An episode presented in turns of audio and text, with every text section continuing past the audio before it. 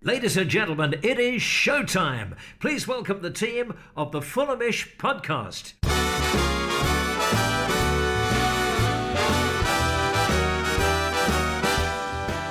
Hello, listeners. It is the Fulhamish podcast, your black and white tonic to the January Blues. And we have ourselves a little dash of cup fever in the studio tonight as we discuss a really good Fulham win over old foes Aston Villa at the cottage, courtesy of two absolute thunderbolts from returning faces to Scotty Parker's side. My name is Jack Collins and I will be your host this evening. Joining me, Mr. Dom Betts. Hello, hello. Mr. George Singer. Hey, Jack. And Mr. Dara Curran. Good evening. How are we, lads? Good? Yeah, it's All all right. How are your weekends? Standard.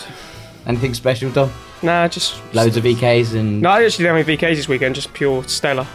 pure Stella. that, that's what we're going with today. Yeah, pure, Stella. Excellent. Fulham won and we beat Aston Villa, which is always pleasant. I think we we saw a couple of things on Twitter about people going like, Fulham saying Villa are rivals. And, no, no, no, no.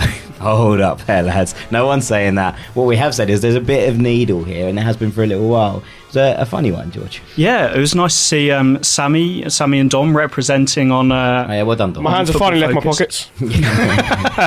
very good. Um, yeah, and I thought Sammy hit the nail on the head with a, a little bit of added spice. Obviously, wound up a few Villa fans on uh, on Twitter, which is always good They're fun. also one of the easiest fan bases to wind up after Leeds. They're quite rileable, aren't they? Yeah. It- It's one of those. Well, well done on, on being on the TV, Dom. But you didn't say the word pony. I didn't get asked Did upset quite a lot. No, of our fan I. I wanted I wanted to get it in, but the question I was asked didn't allow me to put it into context. Sammy should have said, as Don would say, our defence has been pretty pony. But the, the question I got asked just wasn't. I couldn't quite frame it in. You know, as many things I got asked to put into the same sentence. I won't say what they were, but um, yeah, I, I thought you know, just I thought I'd be quite relaxed and normal for once. Normal. Yeah, like yeah. that. Norm, normal is said with, with quote graphics around it from everyone Normal in the for me. studio. Normal for you, which is still quite weird. George, do you want to chuck us some three word reviews from the game? I do, I do. This is my first time doing the three word reviews on the pod, Well so done, quite Secretary a George. quite a personal Singer. moment for me. Um, we'll kick off with the man himself, Farrell Monk, uh, with Work of Art. A nice uh, comment about his club there. Um, Tom uh, Tom Greatrix with Doing a Fulham, quite nice, seeing as it was the uh, the Doing a Fulham derby. Um, I liked Fulhamato Cottage Cupcake. Um, I enjoyed Brian Lake's "Made John Sad" and a little uh, photo of John Terry crying there as well. So a few a few good ones on a make John sad. It's just like one of the simplest jokes we can make, Dara. It's not, no one's, no one's thought of anything clever there. There's a lot of knockout, knockout puns we, were, we weren't sure about. No, no, we'll leave that one. Well, we did win, Dom, but the first half was, to quote you, a little bit pony. Um, what did you make of it? There's nothing to make of it. Nothing happened. Like apart from that Rodak save from was it El El Ghazi El Ghazi, yeah. El Ghazi in the last minute just for half time break. I went down at half time, I'm well, 30 minutes, um, and I, I was talking to people, and I was like, genuinely, what happened in half of football? Because it wasn't like it's not like we played badly. Just both all 22 players on the pitch just didn't feel like we're not didn't feel like they wanted to be there, and nothing was happening. There was no sort of intensity to the way either team was playing, and it was just a sort of very drab affair. Dara, we set up in a well, what was supposedly a, a four-two-three-one. It looked a little bit like a five at the back. What, what did you make of Parker's tactics? Obviously, Joe Bryan's supposed to be a, a left wing by the official graphics. It was all a bit strange. It was an interesting one. A little bit of a reshuffle at the back. Odoi moving to the left of the three, if that's what they were playing, because that, that's what appeared to me anyway. And then Brian and Christie further forward. And it was an interesting one, but I don't know if I'd be keen to go with it week in, week out. It's a strange little mix. George, the way that I saw it and what I said at, at half time w- was kind of almost a three at the back in possession and a four out of it with, with Odoi and, and Brian sort of doubling up down the left hand side. Uh, what was your take? I know you're a graphics fiend and you're showing me a graphic right now. Yeah, so if you go, so I was I was a bit like you. So I think we were discussing before the game. Like I thought it would be the four at the back. You thought it would be the the three or the five at back. If you look at the average position, it looks kind of like a, a bit of a, a lopsided mix of the two. Um, I think you're absolutely right. Kind of a Odoi shifted a little bit left back and then would tuck inside a little bit. Um, and Joe Bryan kind of considering he was supposed to be the left winger, I actually thought compared to him and Christie, he looked the far more reserved. It was Christie who was pushing up really yeah. high. You know, I, I, thought of all the players, I think you're absolutely right. The first half was was a pretty drab affair, but I thought Christie actually got into the game pretty well, and you can see it's great seeing building in confidence. We've said it so many times before. You know, the fans have been on his back so long, and it's it's really hard for him to to get a break. But now it finally feels like he's got his break. Um, he he's playing football with his head up for the first time in a while. And you know we'll come to Knockaert's performance a bit later on, but I thought he he played really well on the right hand side and definitely one of the better players in the game. Dom, we've conceded so many goals down the left this year, and we've talked about it time and time again that our left flank has been exposed, exposed, exposed. Is there something to say for for Parker in that he's obviously seen this and gone, okay, what if I overloaded the left hand side by playing two fullbacks? Yes, obviously it's going to kind of slow down our attacking threat on that side. But we did look a little bit more secure defensively through the whole game. Really, it was only a, a mistake from new boy Michael Hector, which we'll get onto a little bit later, that that really let them in at all. Yeah, but it's then are you do you want to take out of your attacking flair if Cavaleiro is playing on that side, if you were to, to have Joe Bryan? Honestly, I understand Joe Bryan has played left wing before when he was at Bristol City, and he definitely he was definitely much more advanced player than he has been for us while he was playing in the West Country. But I think that I don't know if it, if we if we are trying to soak up pressure against a West Brom or a Leeds, maybe then I can understand it. But going away to Hull, we're not going to be soaking up pressure. Albeit, you know, our record against Hull isn't great, which obviously, we, we you know, I think I've been there three times since can see ten goals, but not not not. You also you know, got to see Abu Kamara score a brace once. Yeah, so I, I don't know. I don't know. I think it's an option, but I don't think it's one we should be actively pursuing in most games. I think it's only going to be there when we're playing the better sides. I think when you're playing teams on our level or you know teams who are below us in the table, I don't think so. I think you've got you've just got to go for your best players, and our best players aren't going to be playing two defenders. You get down the Ranieri route of playing football, where oh we'll just put more defenders on the pitch or defensive players on the pitch, he'll make us play better. Well, it won't because there are there are shitter players. So it's not it's not going to work. So I think that for us, it's, it's it is about you know playing our best players on the pitch, and we know our best players are attacking players. Yes, you know we looked a bit more defensively stable, but against the against the likes of Hull, against the likes of Middlesbrough, I don't think that's the best option.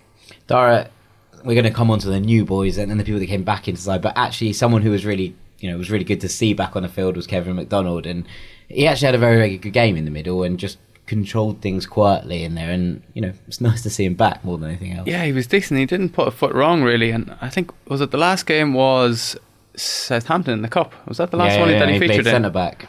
Yeah, so a different position He's come altogether. on, I think, but once or twice since then, but this is the first game he started since that game. It's yeah. nice to see him, especially get the 70 minutes under his belt. Obviously, I didn't think he would get the full game, but he was pretty composed. I mean, again, nothing really happened in the first half. he didn't have too much to do. No, uh, and, and Villa weren't a particularly attracting threat through most of it, but he, he did what he had to do with, with, with reasonable aplomb. Yeah, it's just, I mean, we've really been lacking in that centre midfield, so that's another option that we have. If if Reed is out for some time, we can bring him on yeah. shore things up.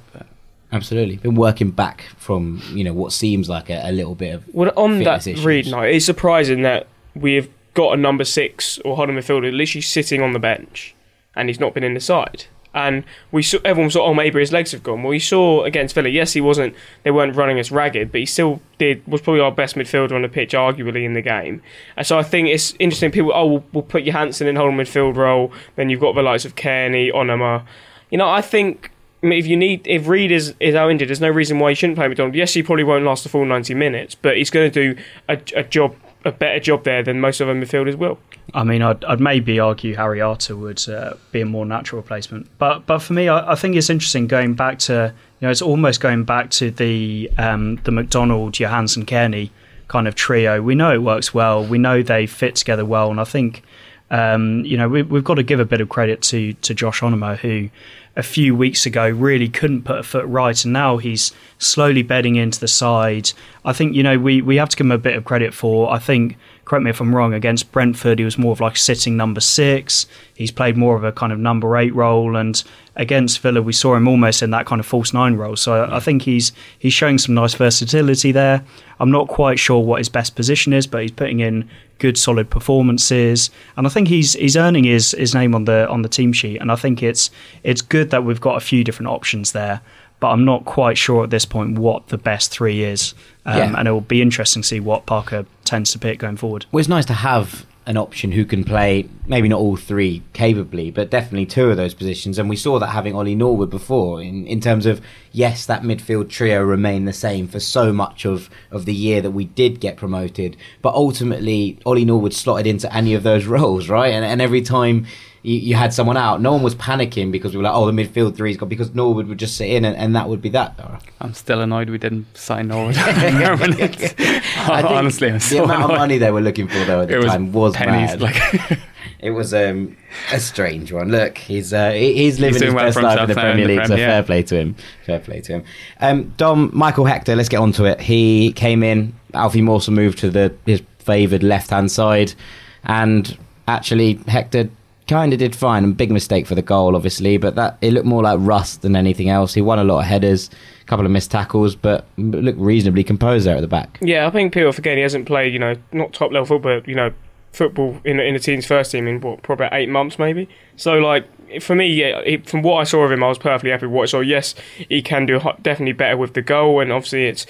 It's, it's very it's very poor from him, but again you have you got to remember how long it has been since he's been playing at that level. So yeah, I think he, he looked perfectly good. He's not going to be this messiah which everyone has been lauding him about No. when he's going to come back, and he's not going to do that. But you know, if we're looking at at centre back options after you know Ream and Mawson, it's only really been Denis Odoi, and it's that competition is always going to push the other players onwards. That's why Joe Bryan, I think, has dropped off and hasn't looked as good, just because he's got no one pushing him in that left back spot. The only other option is Maxime Le Marchand, who seems you know to be nowhere in the moment. So, yeah, I think. He, he did perfectly fine apart from the goal, but you know again you've got to remember how long how long is he until he's, until he's played at this level. So yeah, I'm- confident with him going forward. It'll be interesting to see, obviously, in the whole game, what sort of back line that Scott Parker goes with. Yeah, it's now. Well, there's questions there now to be answered, and I think Hector's probably done enough to, to keep his spot in the long run. I imagine that will be the partnership that starts it, Hector and Mawson. Um, but it does again, like you say, it frees uh, Denis Odoi up to be competition for Joe Bryan, and he did fine again uh, at the back at the weekend. so there are them options now, George. Yeah, I think uh, Odoi again played well, and he's he's such a you know such a, a credit to the club that he can play pretty much in any position um, you want him to. That's so helpful for for Parker. I think it's an interesting one. Interesting one about assuming Hector's the number one option who plays with him because I think him and Alfie Mawson probably the best defenders on paper, but they're more of a similar type of central. I wouldn't have defender. Alfie Mawson as our best, our second best centre back on paper. He's been terrible all season. well, Yeah, but on, yeah, but on paper. on on uh, on paper on FIFA ratings, but we have probably to play on uh, grass, so you know. yeah. Unfortunately, Yeah, like, I- grass- I- I don't- That's what's the problem. If Mawson had a paper field, Yeah. We could just play on a spreadsheet. It'll Yeah, be much better. exactly. But I Like, if, think if we're going on how our centre backs played this season, if you're going to pair anyone with him, I think it'd be Reed. Do you see? I disagree. I don't- I, I don't think think so at Reed's all. been god awful for the last sort of month or so. I so. think M- Mawson's been terrible since he arrived. Yeah, well, I just like I think the Reading game was just it was just mistake I- after mistake after mistake from Tim. It, wi- it, it is, but I think Joe, that's down to Joe Bryan as well. I think the fact that he benched Mawson in the Reading game to then play him in Hector's first game is an indication that that will be the two centre backs. And he also could have given Bettinelli a start, but he went with Rodak, and I think that's just trying to build up a little bit of an understanding between the three or wh- whoever is going to be the s- two centre backs. Yeah, that, yeah, that, that's a good that point, to me, that to me says that those are the, the two. quite possibly. But I think uh, Mawson and Hector, big imposing centre backs, go for clearances, go for headers, and I think it, it would make more sense if you did pair them with Ream, who's maybe a bit more reserved and probably a, a better short passer than than someone like Mawson. So for me, if we're thinking about you know you think back to your Hangeland and Hughes days, not mm. necessarily the best centre backs in in the club when you had someone like Philippe Senderos in in as well, um, who on paper was a was a good a good centre back, but it didn't quite work. Paper you, need- read it. it was a, it you, a read it- good. you must be reading like the Daily Star. because, like, Well, you, you want doesn't have that okay, okay. My, my fair, point Dom's is probably you reading the Star. Probably. probably reading the oh, the, the Star is just great content. my my point is you want centre backs that complement each other, and I'm not sure that Hector and Mawson do that. And I'd I'd be more. I'd like to see Hector and Ream play personally. Good at in the box of corners, though. Yeah. Some serious height between the two. The Michael Hector is a bigger man than I, than I expected him to be. I thought he was going to be big. I didn't realise quite how big he was. He is a bit of a, a tank. I think the top knot gives him a few extra inches on the top of him as well. Um, but yeah, no, I, I thought he, he, looked pretty imposing, and, and like like we were saying, it, it, didn't he didn't look like a player that hadn't played top flight football for, for six months or so. I know he's been playing he's been playing in the PL2 for a fair bit, hasn't Yeah. he? So the club have, have clearly you know tried to manage him as best as they can, and yeah, from all all accounts, looking at his Twitter account, he was uh, pretty chuffed to get his first start in a while. Absolutely. Dara, let's talk about Anthony Knockaert because Anthony Knockaert has had a bit of a topsy turvy season at, at Fulham so far. A lot of ill will in the last couple of weeks for, for some poor crossing, which continued. Um, but he did liven up on Saturday, and he was kind of at the heart of all Fulham's dynamic play.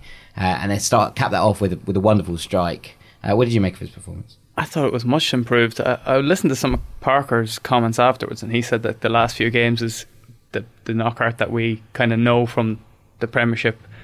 Um, it was interesting the goal that he actually scored at the very start of the second half. He gave a little warning because he cut inside and fired a shot. Villa obviously didn't take heed of that. yeah, they were like, no, he Uh, missed one now. He won't have another one. They don't know him. Um, who was it for the for that goal as well? There was someone broke up the play. Oh, What- it was Joe what- Bryan. Was it? It was Joe Bryan, indeed. A great tackle, and then spread it out to him, and he just Off he went. did the rest. Yeah, off he went. I, I thought that was interesting. I remember commenting at the time saying to my brother, it was all Joe Bryan, all Joe Bryan who won the ball. And my Tom went, yeah, but Knockaert got the ball on the halfway line. I was like, yeah, no, okay, it wasn't all Joe Bryan. it was, um, it was it, but He had a lot another- to do, but yeah. Yeah, another wonder strike. Yeah. Is that is that a good or a bad thing? I don't think this. It's not.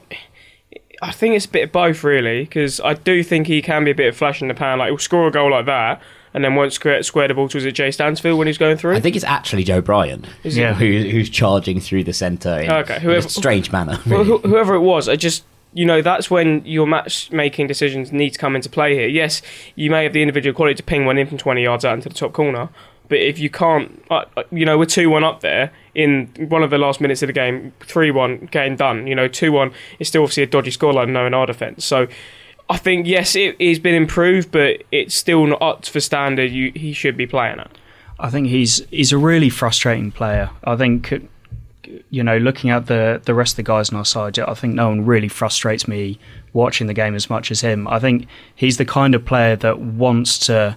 He, his heart's definitely in the right place, and he wants to win every game all by himself. And he will pull out amazing shots like that. I mean, you know, he did have a, a fair amount of shots. I think six in total. There was this and- there was this solo run where he, he gets past, ball rolls one of their defenders, and then it's a horrific finish. I'm not sure why he tries to chip the key. Yeah, Yeah, just, just- just yeah. put your Just- foot through it. Yeah, exactly. We'll just slot it. Like you know, you don't have to. You don't, it doesn't need to be hammered. Just, Just either side of the either keeper, side of the and keeper, it's it's in. in. Yeah. yeah. It's, And- it's one of those. It's it's really frustrating, and there's bits like he he clearly wants to do the right thing, and he the way he tracks back, I think, probably divides fans. I mean, some fans will love the fact that he will go forward, dribble past everyone, go for a shot, miss, and then run back and defend in his own box. But for me, I mean that that kind of irritates me because that's not his role. His not his role isn't to be in the box defending, and when we do get the ball back, we don't have the outlet out Yeah. there for him. It, it feels like mm-hmm. you know clearly there's clearly there's a tactical system that Scott's trying to put in here, and as a player you need to Buy into it. you need to buy into the system, and you're not. There's 11 guys on the pitch. You're not. You're not the only person there trying to win the win the game, and I think he needs to kind of uh, adapt a little bit in that regard. There was a couple of ones. He he wins a tackle in our box very very late on, um, and it's a really really dangerous challenge. Not not in terms of the player, but if if he shifts it a second, it's a penalty, a ninety third minute penalty, and it's one of those where obviously you have to applaud the desire to win the ball back because that's a good thing.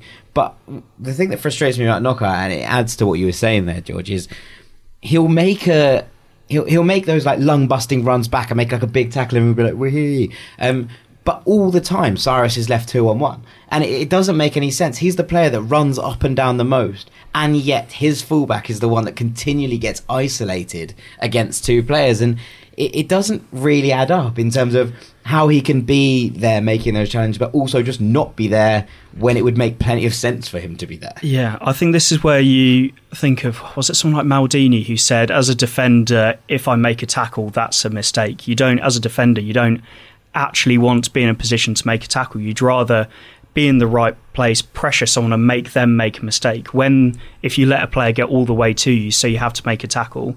In a way, you could argue that your defensive, you know, you've you've kind of failed as a defence there, and I think that's where someone like Knockaert will, you know, not be in the right place, not give Christie that support. So players will run at Christie and then he will look back, run, you know, twice as fast to go and support Christie. Well, actually, if he was just in the right, already been done, yeah, yeah. if he was actually in the right place in the right time, we wouldn't be in the position where he needs to run all the way back. So I think it, it, you know, it goes back to being a frustrating player to watch. Yes, but improvements. Uh, I think that's im- it's important. Yes, there's criticisms to be made, but that was a better performance from Anthony Knockaert, and we should justify that. Someone who had a good performance and came back out of the blue, out of nowhere, was uh, Mr. Harry Arter, who, who came on and, and won the game for Fulham. Dom, what a strike!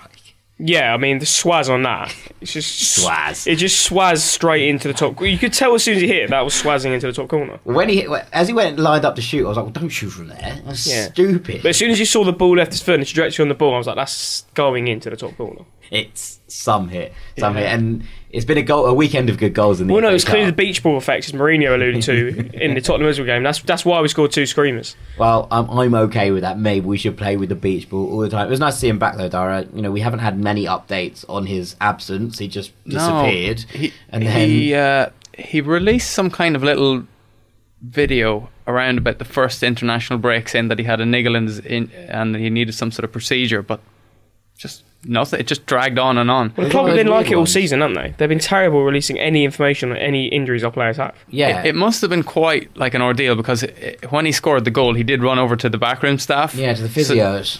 it, it was a very strange. The whole thing about Arter was very strange because it I was remember just trying to conceal some information. Well, I remember that something. It was statement coming out and being like, "Oh, it's annoying that he's not going to be around for the international break. Probably do with him, but like if he's back then He after needs the to be international right, break yeah. for Fulham, then then then Yeah, good. right.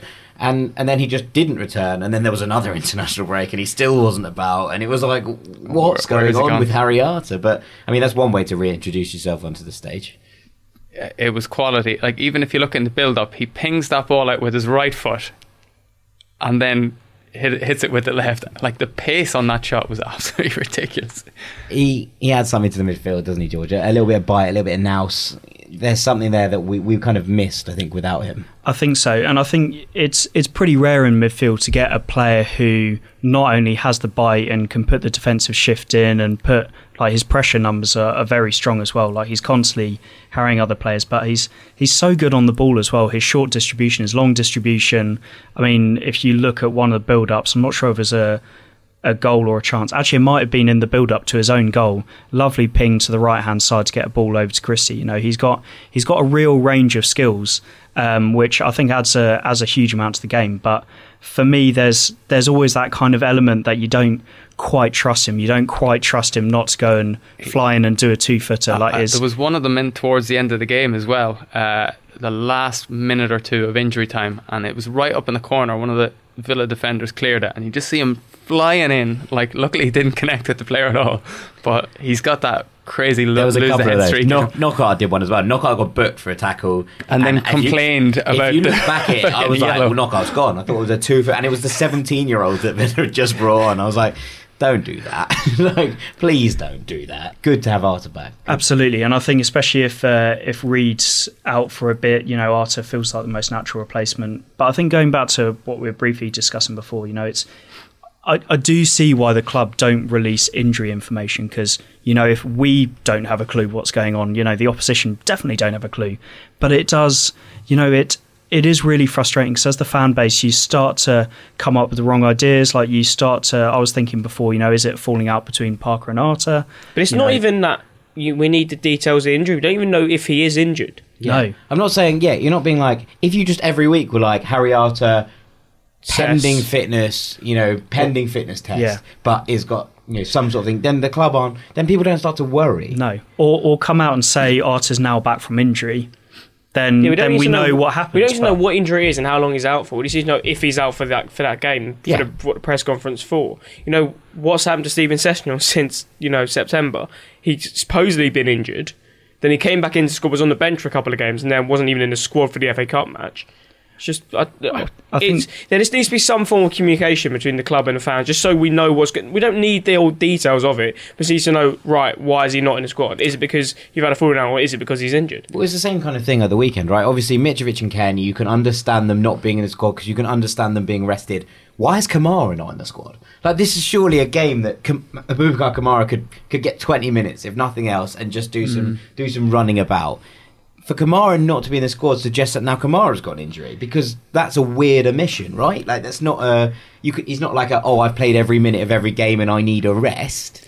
He's been in and out of the side himself. Where's Kebano? Like they're all very weird. Kebano just Kebano had an has an operation, didn't he? Yeah. to Yeah, of course, but the club didn't tell us that. He No, we've- on his Instagram. Yeah, exactly. It- you know, all of these things add up, and people get frustrated by them. And Especially this time of year, January, like, you, Oh, like- the rumor mill can start turning. exactly, so uh, the lack of communication from everything to do with the club is is constantly frustrating, and it, it does. I think it leads people to speculate. And speculation is probably not a good thing from where we're from where we're sitting because it starts to go, oh, maybe the squad don't get on, and then people start to panic. Yeah, and I think like Stephen Sess is a, a great example of that when the rumours start coming out about links to Tottenham, and then I think someone found was it a PL2 game where Steven Sessegnon came off the bench, and there was a line in the match review saying um, Sessegnon's come back from injury. We're thinking, oh, like I had no idea he was injured. It's all kind of no information, then tiny little bits of information here or there. It just gets the rumour mill going, and you know when you've got uh, someone like Park who's under a bit of pressure, rightly or wrongly. You know, if if us fans don't have the right information, that's where you know people can start to you know Parker can start to be under pressure for his job because we think he's fallen out with the players when actually they're injured. So I don't think it, it necessarily helps anyone by holding the cards as close to the chest as we are at the moment. Dom, one young prospect that did get some minutes uh, was Jay Stansfield, and he made a very, very good first impression for a young man. Yeah, I mean, it was better than Stephen Humphrys did when he came on. I mean, to be fair, Stevie Humphrys is now like chipping away in League One or wherever he is. I think we could probably forget about him. But yeah, no. It's we. How many times have we had though a young player or a young forward anyway, attacking player come through and we see a bright spark in twenty minutes and never see him again? I yeah, it was it was good to see, but you know, seeing Jay Stansfield come through is probably the least of our concerns at the No, moment. agreed. And you know, if I'm if I'm, I was quite surprised actually that Matt O'Riley didn't play. I thought me it was a per- it was a perfect game for him to be in the midfield. I understand Onum was coming back, and you know I, I I've always said with the FA Cup that it needs to be treated different. Oh, we should rest players. Well, you're not playing for another week. I understand you played about four games in the Yeah, last. it's not like a games. midweek tie, is it? It's yeah, like th- apart from the, is it the fifth round this year? I think it's midweek because of the whole stupid winter break thing they're doing in the Premier League. But yeah, no, I was surprised Matt O'Riley didn't play. But yeah, it, it always is good to see someone who's come, who's an academy graduate. Obviously, he hasn't come through our youth system. He came for Exeter's, but an academy graduate, you know, get on the pitch and get some minutes. And he looked fairly promising when he came on. But he's not a player I'm not expecting to see much more of for the rest of the season. No, I think that's it. But I think what is quite nice is that obviously we've seen they brought in Martell Taylor Crossdale. We've seen little bits and bobs of Timmy Abraham. There are a couple of players, you know, around who play the same position who are a little bit older than Stansfield is. But Stansfield's had a good run, and, and they gave him, you know, the reward for that was he got he got a couple of minutes in, a, in an FA Cup game, and no one can take that away from him. And that's got to be good for his confidence. It's nice to see a manager who's looking within the squad as well as you know across the whole club. That's something we haven't had for a little while. Someone that's willing to take on and be like, look, I've been watching the academy games. You've done really well. Come in and have a you know get your moment of glory, and that's that's got to be a good thing for the club as a whole. Yes, it is. It's, it's a good thing, and we, you know we, we always know how good our academy is. But you know the amount of good players who come through there, necessarily who don't necessarily make it, but we know the talent's there. And I think you've seen it at Stansfield. His goal record this season has been absolutely ridiculous. I think, and yeah, it- again, it was good to see. But it's now it's you know it's nice to see for that game, but it's time to move on now and you know build on our championship campaign. Okay, all right. Well, just before we close off this section, Dara, who do you want in the next round? Uh, take Portsmouth. Portsmouth. That was my answer. George, I would like to go to Spurs' new stadium, so I'd like Spurs away. Dom. I don't want Spurs. We'll just lose.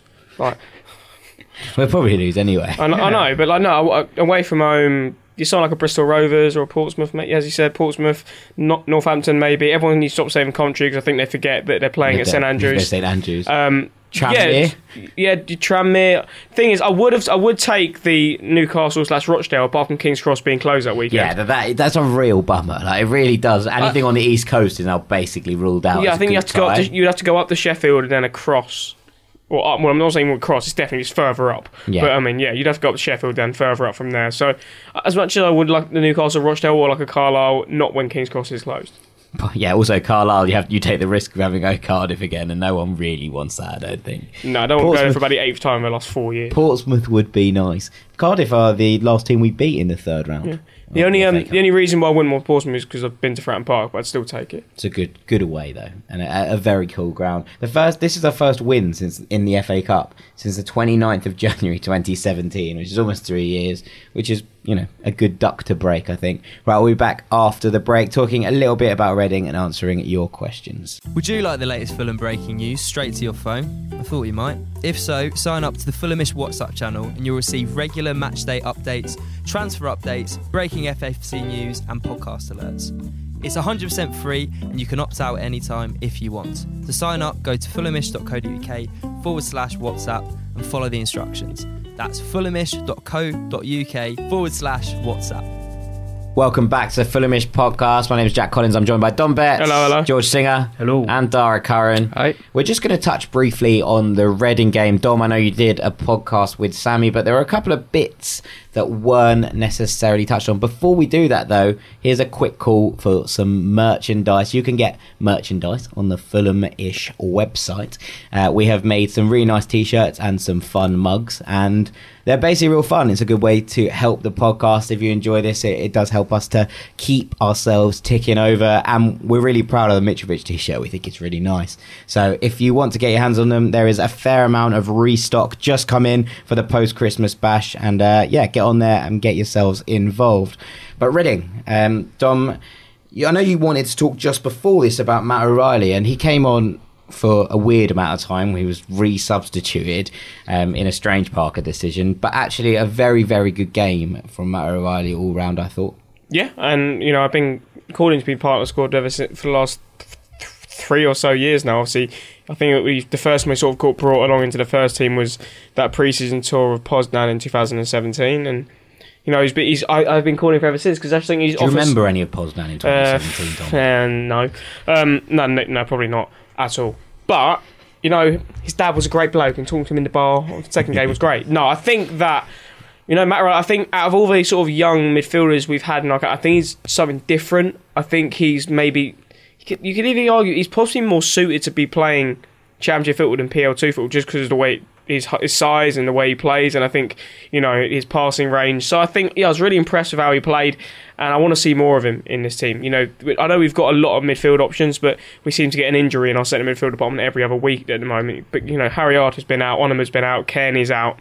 You know, Johansen doesn't play every week. McDonald can't play every week. So I think O'Riley is going to get more minutes, and, and and obviously, as you say, with Reed out. And I think you know his best position is probably the middle of the three. So that's what I was going to ask next. But you know, where where does he play? Where does he fit in? Is he an eight? I'd argue in the system we're playing, yes, he's the eight.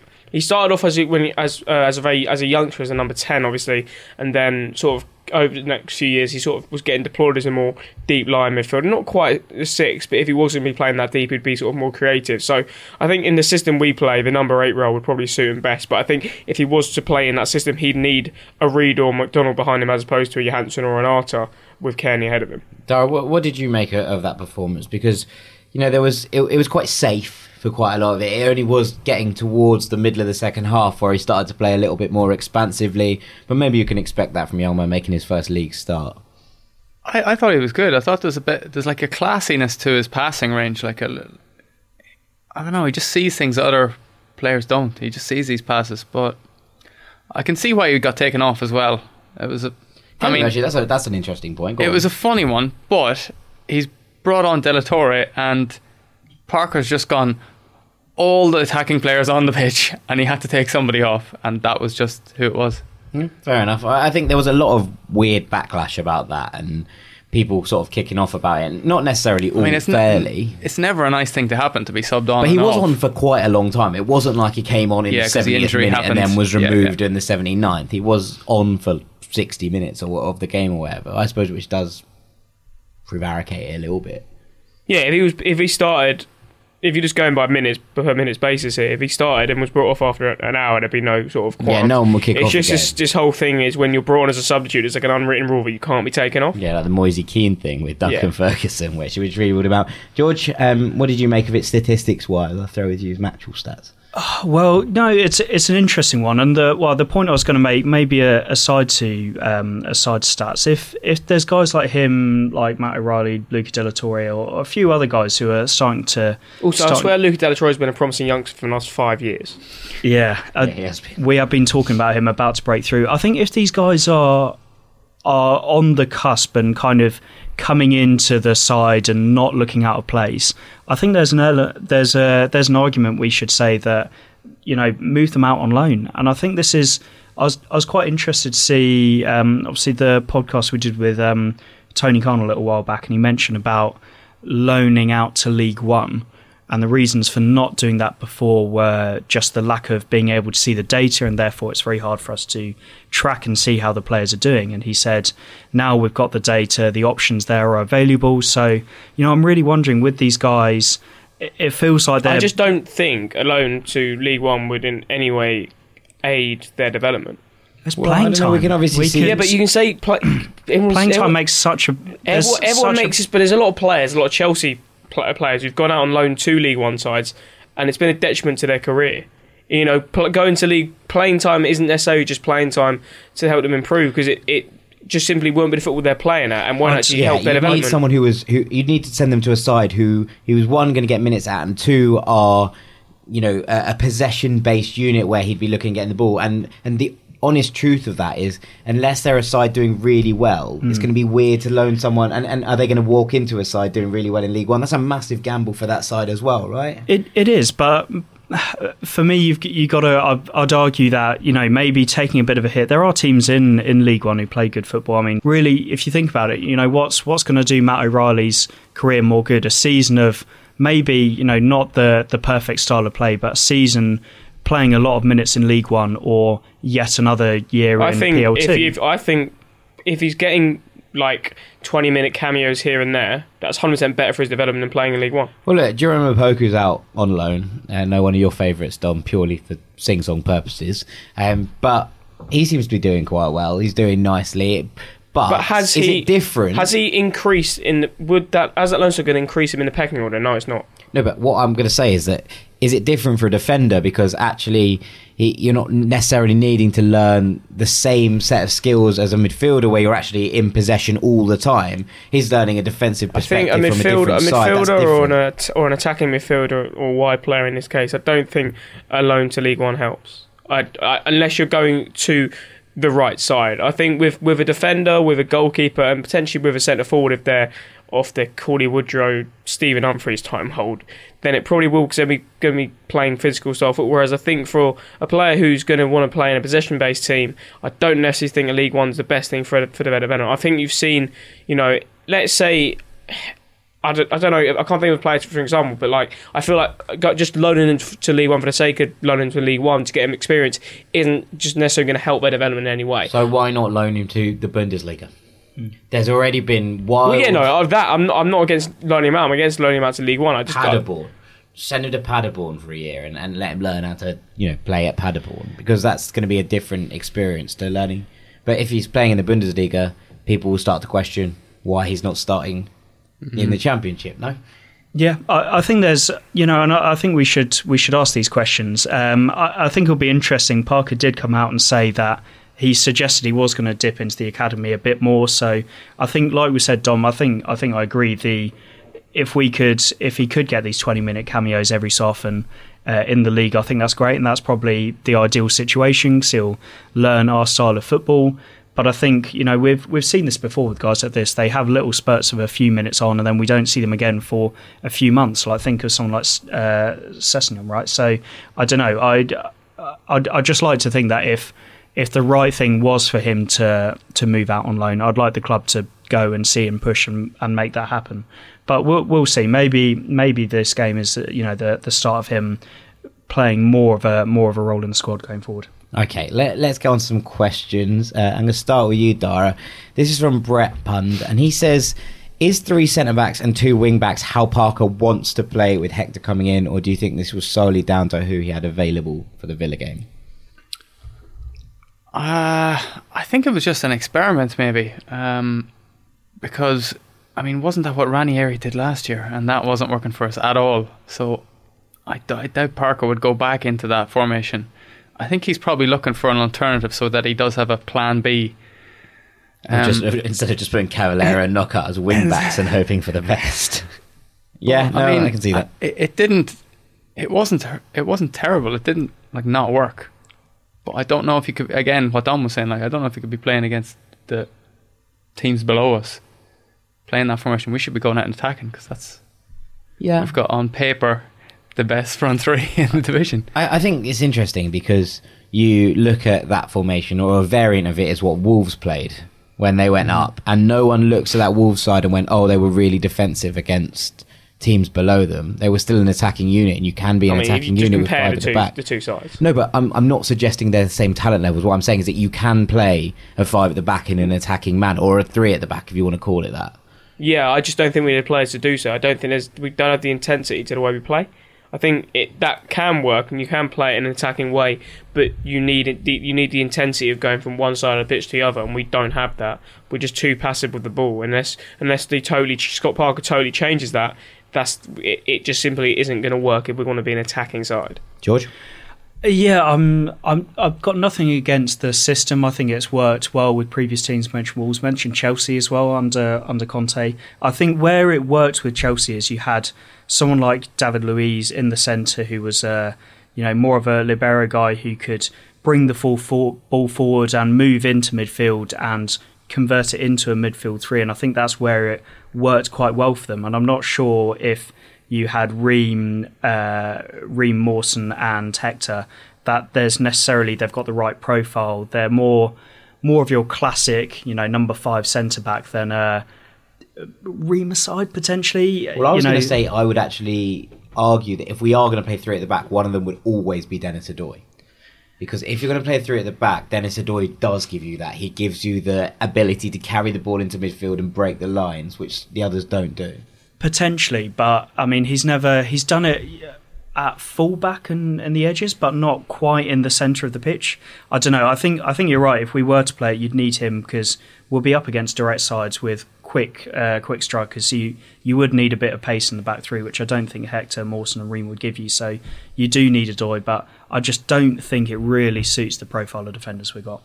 Um, this isn't necessarily a question, but I think it's a really interesting point. It's from J.E. Harknessill. He says, halfway through the season, and to use a punting term, we still haven't got a form line. Players in, players out, players hot, players cold, Knockaert, for example. Does Arter stay in the team? I haven't got a clue from one week to the next. Not unusual, but in this context, different.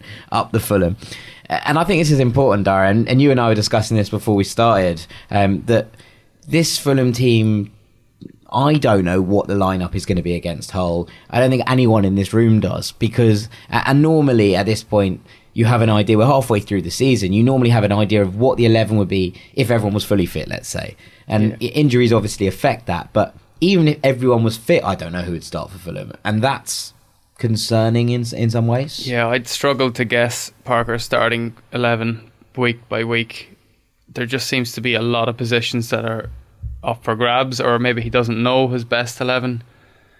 Whereas if you look in contrast to Jokanovic, the year that we went up, it was literally just the right wing, probably. It was just Piazon, Kamara, Kebano Ayite were just rotating around in that one position. Everything else was pretty much locked in, and we've just been switching around far too much. I think it leaves us in a in, in a funny place, Dom. I mean, it's not the worst thing in the world to have competition for places, but the amount of chopping and changing is seemingly taking a toll. Yeah, it's weird. We sort of had like stages of consistent teams, if that makes sense. Like when we had when we had a decent winning streak in what was it October time, we had a set team then, and then we, we then we obviously turned a bit of form around briefly around Christmas, and and then then we uh, sort of thought, oh, this team's now going to work. So I feel like we've had settled teams, but only for two or three games. Then it's like, oh, this didn't work, so we're going to change it up again. So you, you know, we know which players we want. We sort of, it's a weird thing. We know which players we need to have on the pitch. We just don't know where where we're playing them. Yeah. Like we need, we know you want Cairney, you know you want Bobby Reid, you know you want Mitrovic, you know you want Cav, but where where do you play him is the question. You know, I, I, also think that the injuries in the midfield has not helped in the slightest. No. That it seems it, it's had to be pretty much a different midfield three every single week. At the moment, if you're picking a midfield, for me, you go Reed on a McKenny. If I'm picking a, a midfield three at the moment with Cav and Bobby Reid off working off uh, Mitrovic, but you know, have we even seen that? That's that's the thing. You're going off teams who've played well in different stages. Oh, that bit was good. He was good there. Instead, we haven't actually seen how we had a fully fit squad yet. No, I mean, no team's really going to have a fully fit squad, but that's where that's where it's come through. That I think because the midfield's been chop and change so much, and the players working on Mitrovic is chop and change so much, and you know we've we've sort of. Are we, are we going to go for a 4 2 3 1 or are we going to go for a 4 3 3? You know, when we've tried this three at the back, are we going to pursue that again or was that just a trial against Aston Villa? I feel like because we're. We've gone to it late in games to see them out, and Yeah. while it's not particularly pretty, it seems to work. I work. think hmm. what works for Fulham is actually I hate not seeing I do as well. Is I also not- hate it, but it works. So I is can't having. it. I, I think one thing that might be worth for us is not having a set formation. Is a, a formation in offensive Uh, plays and a for, different formation and defensive plays. I think that is just the way it might actually work for us. Because that is what we've seen when we've been most successful. Is we haven't just been four through three for the entire game. Well, I think that's almost what was at the weekend, and and while we've talked a lot about this three at the back kind of thing, actually the the fact that we changed formations went in and out of possession isn't necessarily a bad thing. I think I think having that ability to transition into two separate kind of phases is you know a, a sensible tactic if our formations aren't going to stay solid the whole whole season, George. Yeah, I think Scott's definitely an intelligent coach, and I think there's clear parallels. Uh, uh, uh, probably far too grand a thing to say, but if you look at the, some of the styles that Pep Guardiola, you know, enforces with his team, there are some definite parallels, and you see ways that Scott is trying to mould his side in a similar way. Clearly, he's he's aware of different tactical styles and their benefits, but to me, it, it just feels like we haven't yet worked out how to bring the players, the right players, in a system that works. And I think Dom, the guys you were saying who would you know should get in the team, I think you're absolutely right. But if you put all of those guys in a side with someone like Bobby Reid and Cav, you know, you may be without a touchline hugging winger. So what do you do with your fullbacks then? Well, he's wanted to play more reserved fullback. So if we played a style like that, we'd probably be too narrow and it wouldn't work. So it doesn't feel at this point that there's really a the right balance of a system that we want to play and works and the players who fit into that system. It's all kind of there's a lot of square peg and round holes and it doesn't quite work yet. Well, I thought it was interesting at the weekend that we tried to get the ball wide a lot, and, and the fact that we transitioned into, that five at, at times did allow us to get more width on. But that said, it seemed really strange that the time we tried to get wide and get balls into the box, it's the first time we haven't played without a proper number nine this mm-hmm. season, and and that kind of thing is confusing. I think because I can see what Scott's trying to do, and actually on on Saturday, and something that I said straight after the game was I could see what he was trying to do for the first time in, in quite a long time. I could see what Scott's kind of tactical plan was. I don't think it was necessarily perfect, but it was nice to be able to see some sort of cohesion to what he was, you know, attempting. But it doesn't make sense to go into that wide maneuver if you haven't got an out and out nine. And actually, we put the ball into the box a couple of There was times a in the couple of first instances half, where there was nobody in and there. there was no one in there because we weren't playing with a striker, and and, and that doesn't really add up. Yeah, I mean, I'd love to see that. I'd love to see the wing backs overlapping a little bit more and getting beyond our, our wingers on the front of the front three, but then that's going to leave us susceptible elsewhere. So I mean, we're going to the- set with the back the- anyway. So you might as well just Well, go one that- that- that's true. But maybe, maybe that five at the back allows us then to to do that, to have a little bit more width. Be interesting to see it with Bobby and Mitrovic up top. Was something I said at the time. I don't know where that leaves you though. Where does that leave Cav? Because Cav's been excellent. Yeah, we spoke about it. The system we played at Stoke could have worked if we played the right players in that system. Yeah, Like if you played actual wing backs or fullbacks in the wing back positions instead of Cav and Knockaert with Cairney in behind Bobby Reid and Mitrovic with you know you could then you can then have Cav to bring on as a forward player to have just working just off them. It feels really tough because I think Cav's been our most consistent player in the last two months. yeah, no, probably. exactly. But I'm saying that we've seen we've seen a system that could Could you work play Cav as a right wing back? Maybe.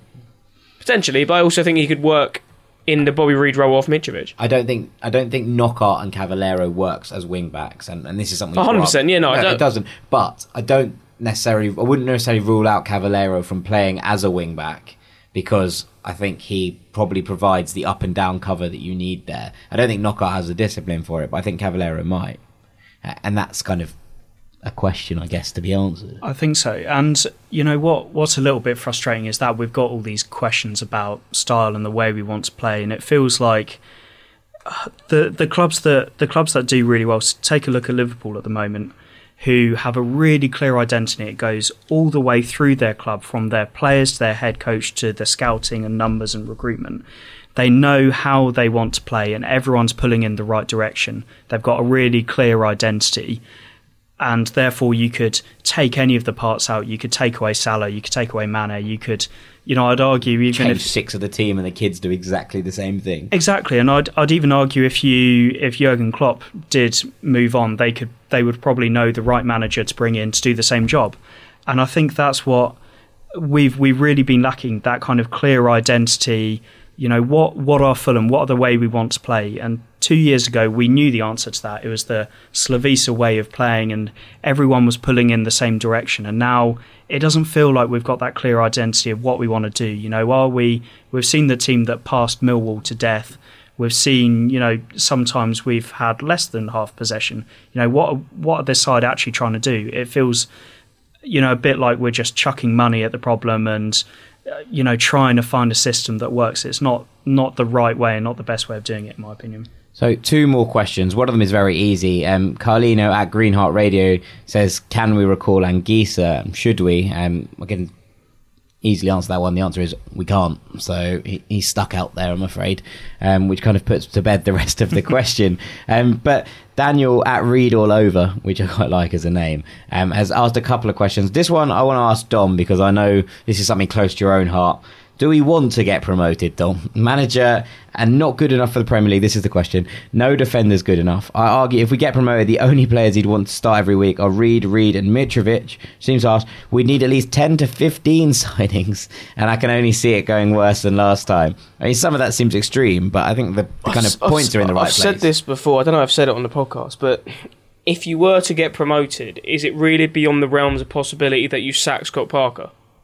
Well, Watford did it. Yeah, I'm just I'm just thinking that if you get promoted, Scott Parker's not going to keep us up next season, and I, I think uh, most Fulham fans would agree with that. Yeah, because you know getting promoted through the playoffs should be seen as success, but not what the aim was at the start of the season.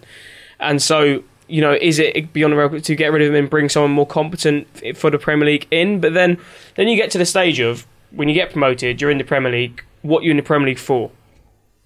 What are you in the Premier League for? Well, you want to stay up. Yeah, you want wanna- stay up f- for what though? Well, I mean, what the idea is, I guess, is you become a, a Southampton. You you get a Well, couple of good cup I- runs, I- you get an academy, but- you you make yourself. you a you have you have this. Well, I, I feel like the biggest problem is I, it's not sort of just looking down. It's just like I, you kind of have to admit that we've probably seen the best team we're going to see by getting to a European final. Is that going to be topped? Most likely not. I, I'm I just I just I think what everyone what everyone wants, and I think most people will agree with this, is you want the euphoria of celebrating promotion and getting out of the league, but you don't want the outcome of it. Yeah, You don't no, want to this. be in the Premier League. You don't want to. Ha- you don't want to have VAR. You know. You know. Think about it. Think about. Think about last season, right? What was enjoyable about it? Bournemouth away. Yeah, You know, it's it, Brighton at home, not yeah, many though. Yeah, not not much enjoyable, especially now with VAR in there. It it totally gets totally just ruins football in general. There's there's no way that system can ever work for a match going fan because it's just ludicrous. Well, the implementation of it's been awful. I- I yeah, but I just I just think the system's broken Well, it anyway. worked at the World It- Cup. it- I don't think it did. that. Well, I think it did. I think I there think it was did. stupid handballs getting given every single game in that World Cup. well, the laws of the game need to catch up with the digital age. Is is the truth of it. Yeah, the, the problem is, you know, the laws you are antiquated with a new technology. Yeah, but I, doesn't ju- I, I just it's different to other sports. All right. Well, I think that's all we've got time for on today's Fulhamish. George, do you want to give this one a name? I think we've got to go for uh, it's a knock-up. It's a knockout. It very much was, and it very much was a good win. We go to Hull on Saturday. Dom and Sammy will be back on Thursday with a preview of that game and some bits and bobs from the radio show. Thank you so much for listening. Thank you to Dom Betts. It's all right. Thank you, Dara Curran. Thank you. Thank you, George Singer. Thanks, Jack. I've been Jack Collins. This has been the Fulhamish podcast. Take care. You wait.